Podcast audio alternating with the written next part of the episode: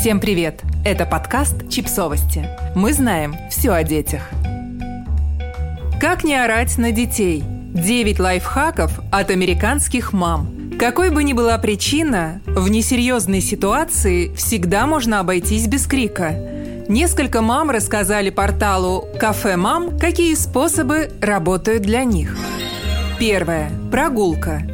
Когда мне требуется поговорить с ребенком о его поведении или о чем-то, в чем он был неправ, мы идем на прогулку. Думаю, это помогает нам обоим сфокусироваться на разговоре. К тому же мы вряд ли будем орать друг на друга, когда вокруг соседи. Второе. Спокойный тон. Мой совет – очень постараться, чтобы голос звучал спокойно и ровно. Обычно накал эмоций у детей снижается, когда они чувствуют себя в безопасности и понимают, что их слушают. Я хочу научиться справляться с трудными ситуациями без агрессии. Третье. Сообщение. Я много переписываюсь со старшими детьми.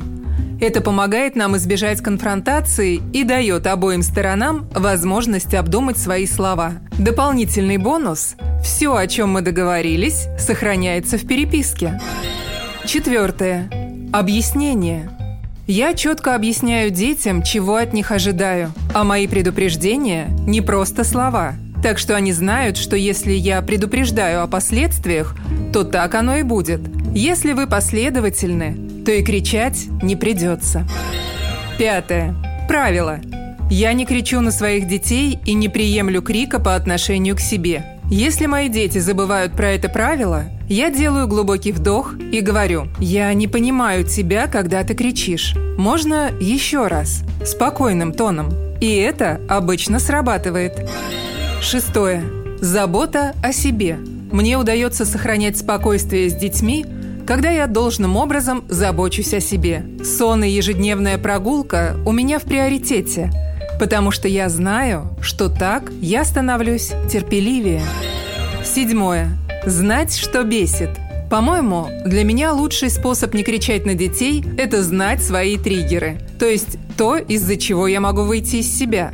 Больше всего стресса я испытываю в тот ужасный час перед ужином, когда все вокруг голодные. Поэтому я знаю, что перед тем, как ответить, мне стоит сделать глубокий вдох и повременить. Восьмое. Снизить ожидания. Лично мне пришлось скорректировать свои ожидания от обычного поведения ребенка. Обычно я расстраивалась из-за того, что мы долго собираемся на прогулку зимой. Но мне просто нужно было выделить для сборов больше времени и понять, что крик нам никак не поможет выйти из дома быстрее. Девятое. Договор с мужем. Мы с мужем договорились, что в доме не будет криков. Мы напоминаем про это друг другу, когда видим, что кто-то из нас собирается наорать на ребенка. Помощь другого родителя важна, и мы действуем сплоченно. Подписывайтесь на подкаст, ставьте лайки и оставляйте комментарии. Ссылки на источники в описании к подкасту. До встречи!